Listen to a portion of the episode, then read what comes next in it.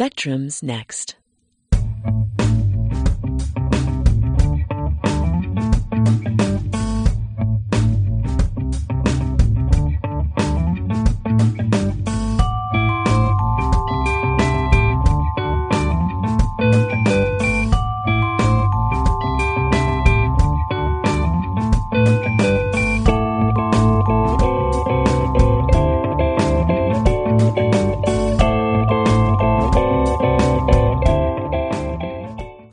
Spectrum, the science and technology show on KALX Berkeley, a bi weekly 30 minute program bringing you interviews featuring Bay Area scientists and technologists, as well as a calendar of local events and news. Hi, and good afternoon. My name is Brad Swift. I'm the host of today's show. We are doing another two part interview on Spectrum. Our guest is Arash Komeili a cell biologist and associate professor of plant and microbial biology at Cal Berkeley. His research uses bacterial magnetosomes as a model system to study the molecular mechanisms governing the biogenesis and maintenance of bacterial organelles. Today, in part one, Arash walks us through what he is researching and how he was drawn to it. In part two, which will air in two weeks, he explains how these discoveries might be applied, and he discusses the scientific outreach he does. Here's part one. Arash Komeili, welcome to Spectrum. Thank you. I wanted to lay the groundwork a little bit. You're studying bacteria. And why did you choose bacteria and not some other microorganism to study? One practical motivation was that they're easier to study they're easier to grow in the lab. You can have large numbers of them. If you're interested in a specific process, you have the opportunity to go deep and try to really understand maybe all the different components that are involved in that process. But it wasn't necessarily a deliberate choice. It's just as I worked with them, it became more and more fascinating, and then I wanted to pursue it further. And then the focus of your research on the bacteria, can you explain that? Yeah, so we work with a specific type of bacteria. They're called magnetotactic bacteria, and these are organisms that are quite widespread. You can find them in most aquatic environments. By almost any sort of classification, you can't really group them together. If you take their shape, or if you look at even the genes they have, the general genes that they have, you can't really group them into one specific group, as opposed to many other bacteria that you can do that what unites them together as a group is that they're, they're able to orient in magnetic fields and swim along magnetic fields. This behavior was discovered quite by accident, a couple of times independently. Somebody was looking under a microscope and they noticed that there were bacteria that were swimming all in the same direction and they couldn't figure out why. They thought maybe the light from the window was attracting them or some other type of stimuli and, and they tried everything and they couldn't really figure out why the bacteria were swimming in one direction except they noticed that regardless of where they were in the lab they were always swimming in the same geographic direction. And so they thought well the only thing we can think of that would attract them to the same position is the magnetic field. And they were able to show that sure enough if you bring a magnet next to the microscope you can change the swimming direction. This type of behavior is mediated by a very special structure that the bacteria build inside of their cell. And this was sort of what attracted me to it. Can you differentiate them, the eukaryotic yeah, and the bacterial. Can you differentiate those two for us so that we kind of get oh, a sense sure. of is they're they're easy the to differentiate. You know, yeah. the generally speaking, eukaryotic cells enclose their genetic material in an organelle called the nucleus. They're generally much bigger. They have a lot more genetic information associated with them. And they have a ton of different kinds of organelles that perform functions. All these organelles to fold the proteins, to break them down. They have organelles for generating energy. But all those little specific features, you know, you can find some bacterium that has uh, organelles, or you can find some bacterial cell that's really huge, or you can find some bacterial cell that encloses its DNA in an organelle. It's just that eukaryotic cells have all of them together. Many of the living organisms that you encounter every day because you can see them very easily are eukaryotic. Almost all of them are. Plants and fungi and animals, they're all made up of eukaryotic cells. It's just that there's this whole unseen world of bacteria. And what function does that capability serve? That magnetic Right. function is it, have you realized that yet? in many places on Earth, the magnetic field will act as a guide through these changes in oxygen levels, sort of like a straight line through these. These bacteria are stuck on these sort of magnetic field highways. It's uh, thought to be a simpler method for finding the appropriate oxygen levels. And simpler in this case means that they have to swim less, and swimming takes energy.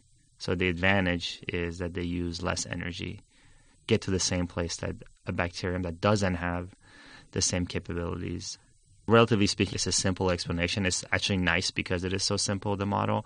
You can kind of replicate it in the lab a little bit. If you set up a little tube that has an oxygen gradient in it, the bacteria will go to a certain place, and you can actually see that there's sort of a band of bacteria at, at what they consider for them to be appropriate oxygen levels. And then if you inject some oxygen at the other end of the tube, the bacteria will swim away from this oxygen gradient. Now, if you give them a magnetic field that they can swim along, they can move away from this advancing oxygen threat much more quickly than bacteria that can't uh, navigate along magnetic fields. So that's sort of a proof of concept a little bit in the lab.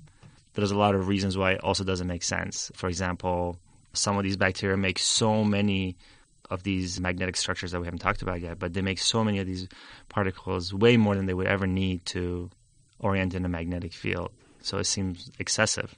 There are other bacteria that live in places on Earth where there is not really this kind of a magnetic field guide. And in those environments, there's plenty of other bacteria that don't have these magnetotactic capabilities, and they still can find that specific oxygen zone very easily. Hmm. So, in some ways, I think it is an open question, but there isn't really enough yet to refute the kind of the generally accepted model. On the movement part of it, you were mentioning that they use magnetic field to move backwards and forwards only. Explain the limiting factor. in Yeah. that. It- That's the important point, actually, because it's not that they use the magnetic field for sensing in a way. It's not that they are getting pulled or pushed by the magnetic field. They are sort of passively aligned in the magnetic field. Sort of like if you have two bar magnets, and if one of them is perpendicular to the other one and you bring the other one closer, it'll just move until they're parallel to each other. This is the same thing. The bacteria have essentially a bar magnet inside of the cell. And so the alignment of the magnetic field is passive. That you can kill the bacteria and they'll still align with the magnetic field. The swimming takes advantage of structures and, and machines that are found in all bacteria essentially. So they have flagella that they can use to swim back and forth, as you mentioned. And they have a whole bunch of other different kinds of systems for sensing the amount of oxygen or other materials that they're interested in to figure out should I keep swimming or should I stop swimming. And as I mentioned earlier, the bacteria are quite diverse. So when you look at different magnetotactic bacteria, the types of flagella they have are also different from each other. So it's not one universal mechanism for the swimming. It's just the idea that, that the swimming is limited by these magnetic field lines. Our guest today on Spectrum is Arash Komeili, a cell biologist and associate professor at Cal Berkeley. In our next segment, Arash talks about what attracted him to study the magnetosome and why it remains in some bacteria and not others. This is KALX Berkeley. So let's talk about the magnetosome. Right. This is sort of my fascination. I was a graduate student at UCSF and I studied cell biology. I used yeast, which are not bacteria, but in many ways they are kind of like bacteria. They're much simpler to study than maybe other eukaryotic organisms, and we have genetics available. And, and so I was very fascinated by yeast, but I was studying a problem of cell organization and communication within the cell and yeast we were taught sort of as students in cell biology at the time that cell organization and having compartments in the cell, organelles basically that do different functions, was a very unique feature of eukaryotic cells and is one of the things that define them. I received my PhD to do a postdoctoral fellowship, I, I happened to be in interviewing at Caltech, and Professor Mel Simon there, he was talking about all kinds of bacteria that he was interested in. He said, there's these bacteria that have organelles. And I just, it kind of blew my mind because we were told explicitly that that's not true. And in many textbooks, even today, it still says that bacteria don't have organelles. I learned more about them, and, and I learned that these magnetotactic bacteria that we've been talking about so far can actually build a structure inside of the cell out of their cell membrane. And within this membrane compartment is essentially a little factory for making magnetic particles. So they can build crystals of mineral called magnetite, which is just an iron oxide, Fe3O4, and some organisms make a different kind of magnetic mineral. It's called greigite, which is an iron sulfur mineral. But these are perfect little crystals, about 50 nanometers in diameter. And they make a chain of these magnetosomes, so these membrane enclosed magnetic particles. This chain is sort of on one side of the cell, and it allows the bacterium to orient in magnetic fields because each of those crystals has its magnetic dipole moment in the same direction, and all those little dipole moments interact with each other to make a little bar magnet, a little compass needle essentially, that forces the bacterium to orient in the magnetic field. When I heard about this, I, I realized that this is just incredibly fascinating. Nobody really knew how it was that the membrane compartment formed, or even if it formed first and the mineral formed inside of it. There wasn't much or anything known about the proteins that were involved in building the compartment and then making the magnetic particle. It just seemed like something that needed to be studied, and it was fascinating to me. And uh, I've been working on it for 12, 13 years now. Have we covered what the function of the magnetosome is? The idea behind the function of the magnetosome, which is the structures that the cells build to allow them to align with the magnetic field, we think the function is to simplify the search for low oxygen environments. That's the main model in our field. Yeah. Mm-hmm. And I think there are there are definitely some groups that are actively working on understanding that aspect of the behavior better. How it is that the bacteria can find a certain oxygen concentration, these bacteria in particular. What are the mechanics of them swimming along the magnetic field? And is there some other explanation for why they do this? For example, if they are changing orientations in the magnetic field, can they sense the strain that the magnetic field is putting onto the cell? Can that be sensed somehow and then used for some work down the line? And there are groups that are actively pursuing those kinds of ideas. You were mentioning that this is a particular kind of bacteria that has this capability, right. and others don't. Right. Yet both seem to be equally effective in populating the water areas that you're studying. No apparent advantage, disadvantage. So, the Darwinian kind of uh, yeah. I mean, if you want to go thing. Darwinian, you could say as long as it's not severely disadvantageous, then maybe there wouldn't be a push for it to be lost. What is kind of intriguing a little bit is there's examples of magnetotactic bacteria in many different groups phylogenetic groups. So in many different types of species, there will be, let's say, bacterium that normally just lives free in the ocean, and then it'll have a relative that's very similar to it, but it's also magnetotactic. In the in recent years, people have studied this a little bit more, and, and we know now what are the specific set of genes that allow bacteria to become magnetotactic. So you can look at those genes specifically and say, how is it that bacteria that are otherwise so different from each other can all perform the same function? And if you know the genes that build the structures that allow them to orient the magnetic fields, you can look at how different those genes are from each other or how similar they are. And normally, with a lot of these types of behaviors in bacteria, there's something called horizontal gene transfer that explains how it is that otherwise similar bacteria can have different functionalities. For example, you can think of it as bacteria being cars and everybody has sort of the same standard set of you know features on the car, but you can add on different features if you want. So you can upgrade and have other kinds of features like leather seats or regular seats. And so the two cars that have different kinds of seats are very similar to each other. It's just one that got the leather seats. And so these partly are thought to occur by bacteria exchanging genes with each other. Somebody who wasn't magnetotactic maybe got these genes from another organism. But when people look at the genes that make these magnetosomes, these magnetic structures inside the cell, what you see is that they appear to be very, very ancient. So it doesn't seem like there was a lot of recent exchange of genes between these various groups of bacteria to make them magnetotactic. And it almost seems to map to the ancestral divergence of all of these bacteria from each other. One big idea is that the last common ancestor of all these organisms was magnetotactic and that many, many other bacteria have sort of lost this capability over what would be almost 2 billion years of evolution for these bacteria. And then some have retained it. Those that have retained it, is it still serving an advantage for them, or is it just sort of vestigial and they have it and they're sort of stuck in magnetic fields and they have to deal with it? Nobody, nobody really knows actually. The other option is that there was a period of horizontal gene transfer, but it was a very long time ago, so that the signature is sort of lost from, again, a couple of billion years of evolution and divergence from each other. But it really looks like whenever this process happened, it was quite ancient.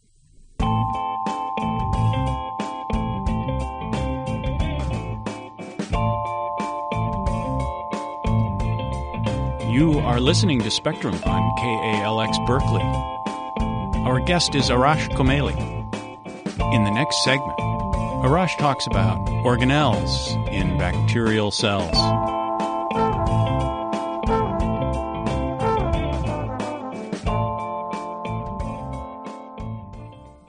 Explain what the organelle is.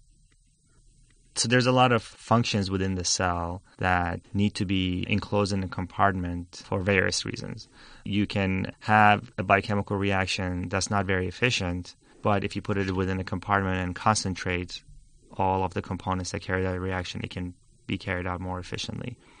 The other thing is that for some reactions to, to happen, you need a chemical environment that's different than the rest of the cellular environment. You can't convert the whole environment of the cell to that one condition. So by compartmentalizing it, you're able to carry it out.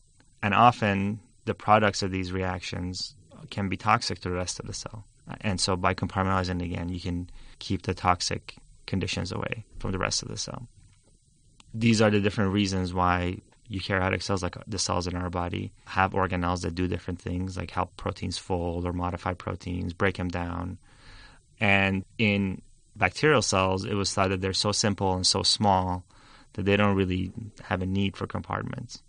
Although for many years, people have had examples of bacteria that do form compartments. Eukaryotic cells are big and organelles are really easy to see with a light microscope, so you can easily see that the cell has compartments within it. Whereas a lot of bacteria that are well studied are quite simple, they don't have much visible structure within them. And that's maybe even further the bias that there is some divide, and this allowed eukaryotic cells to become more complex, quote unquote, and then it just doesn't exist in bacteria. How is it that they then were revealed? I think they've been revealed for a long time. You know, for example, there's electron microscope images from 40 years ago or more where you see, for example, photosynthetic bacteria. These are bacteria that can do photosynthesis. They have extensive membrane structures inside of the cell that house the proteins that harvest light and carry out photosynthesis. And there, it seems like the idea for having an organelle is that you just increase the area that you can use for photosynthesis, sort of like you just have more solar panels if you just keep spreading the solar panels, right? So that in this way, by just sort of making wraps of membranes inside of the cell, you just increase the amount of space that you can harvest light. So those were known for a long time, and I think it just wasn't a problem that was studied from the perspective of cell biology and cell organization that much. That's sort of a different angle that people are bringing to it now with many different bacterial organelles. And part of the reason why it's important to think of it that way is that, of course, what the products of the biochemistry inside of the organelles is fascinating and really important to understand. But to build the organelle itself is also a difficult thing. So, for example, you have to bend and remodel the cell membrane to create whether it's a sphere or it's wraps of membrane. And that is not a energetically favorable thing to do. It's not easy. So in eukaryotic cells, we know that there are specific proteins and protein machines. Then their only job is really to bend and remodel the membrane because it's not going to happen by itself very easily. And with all of these different structures that are now better recognized in bacteria, we really have no idea how it is that they perform the same function. Is it using the same types of proteins as what we know in eukaryotic cells, or are they using different kinds of proteins? That was sort of a very basic question to ask. How similar or different is it than how eukaryotic cell makes an organelle? And that was one of the first inspirations for us to study this process in magnetotactic bacteria. Mm-hmm. And what sort of tools are you using to parse this information? In our field, we use various tools, and it's turned out to be incredibly beneficial because different approaches have sort of converged on the same answer. So, my basic focus was to use genetics as a tool. And the idea here was if we go in and randomly mutate or delete genes in these bacteria, and then see which of these random mutations results in a loss of the magnetic phenotype and prevents the cell from making the magnetosome organelles, then maybe we know those genes are potentially involved. And so that was sort of what I perfected during my postdoctoral fellowship, and that was my main approach to study the problem. And then on top of that, the other approach that's been really helpful for us, and this is again something we worked on, is once we know some of the candidate proteins, to be able to study them, their localization in the cell and their dynamics. We modify the proteins so that they're linked to fluorescent proteins, so then we can uh, use fluorescence microscopy to follow them within the cell. Other people, their approach was to say, well, these structures are magnetic. If we break open the cell, we can use a magnet and try to separate the magnetosomes from the rest of the cell material. And then if we have the purified magnetosomes, we can look to see what kinds of proteins are associated with them. And sort of guilt by association, if there's a protein there, it should do something, or maybe it does something. That was the other approach. And the final approach that's been really helpful, particularly because magnetotactic bacteria are diverse, as we talked about earlier, is to take representatives that are really distantly related to each other and sequence their genomes. So get the sequence of their DNA and see what are the things that they have in common with each other. Take two organisms that live in quite different environments and their lineages are quite different from each other, but they both can do this magnetotactic behavior. And by doing that, people again found some genes. And so if you take the genes that we found by genetics, random mutations of the cell, by isolating the magnetosomes and accounting their proteins, and then by doing the genome sequencing, it all converges on the same set of genes. This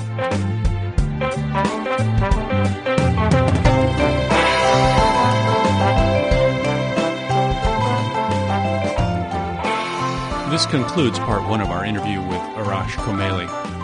Be sure to catch part two Friday, July 12th at noon. Spectrum shows are archived on iTunes University. The link is tinyurl.com slash calyx spectrum. Now, a few of the science and technology events happening locally over the next two weeks. Rick Karnesky joins me for the calendar.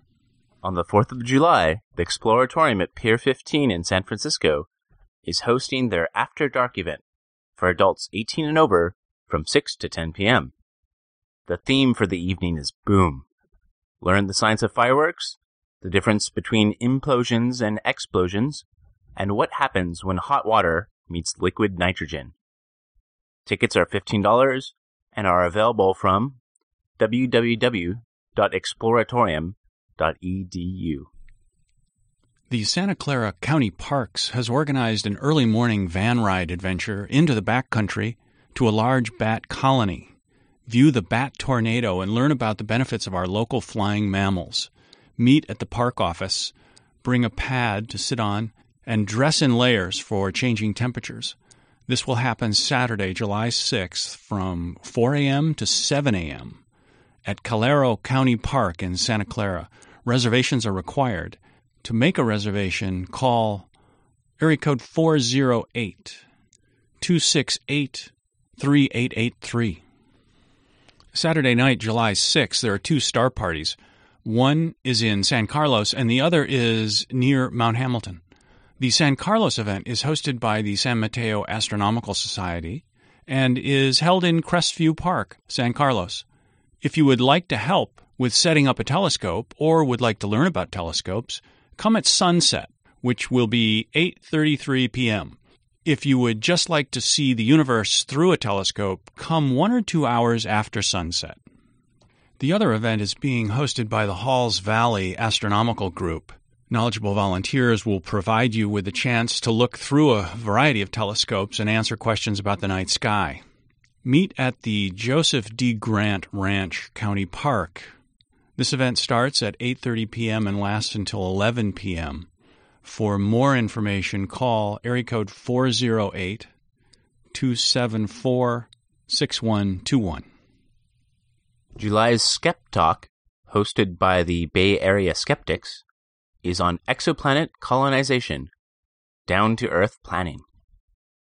Join National Center for Science Education staffer and Cal alum David Almandsmith for a conversation about the proposed strategies to reach other star systems, which proposals might work, and which certainly won't. At the La Peña Lounge, 3105 Shattuck in Berkeley, on Wednesday, July 10th at 7:30 p.m. The event is free. For more information, visit baskeptics.org. The Computer History Museum presents Intel's Justin Rattner in conversation with John Markoff. Justin Rattner is a corporate vice president and the chief technology officer of Intel Corporation. He is also an Intel senior fellow and head of Intel Labs, where he directs Intel's global research efforts in processors, programming, systems, security, communications, and most recently, user experience and interaction. As part of Intel Labs, Rattner is also responsible for funding academic research worldwide through its science and technology centers, international research institutes, and individual faculty awards. This event is happening on Wednesday, July 10th at 7 p.m. The Computer History Museum is located at 1401 North Shoreline Boulevard in Mountain View, California. A feature of Spectrum is to present news stories we find interesting. Rick Karnesky and I present the news. Katrin Amunts and others from the Jülich Research Center in Germany have published the results of their Big Brain project, a 3D high resolution map of a human brain in the June 21st issue of Science.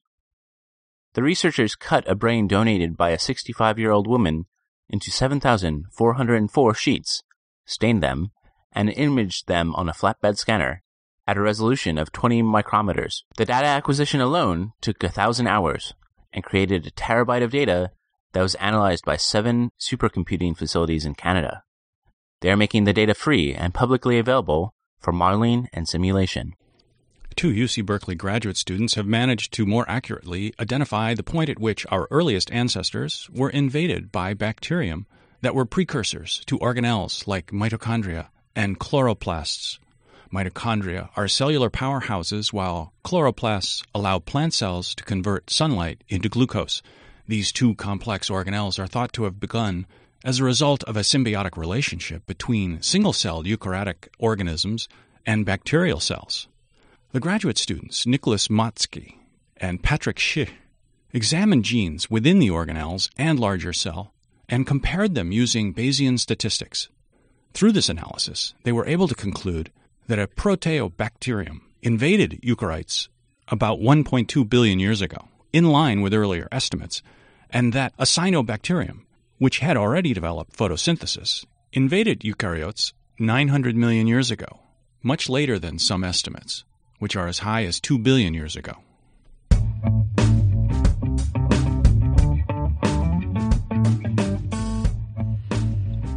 The music heard during the show was written and produced by Alex Simon. Interview editing assistance by Renee Rao. Thank you for listening to Spectrum. If you have comments about the show, please send them to us via email. Our email address is spectrum.kalx at yahoo.com. Join us in two weeks at this same time.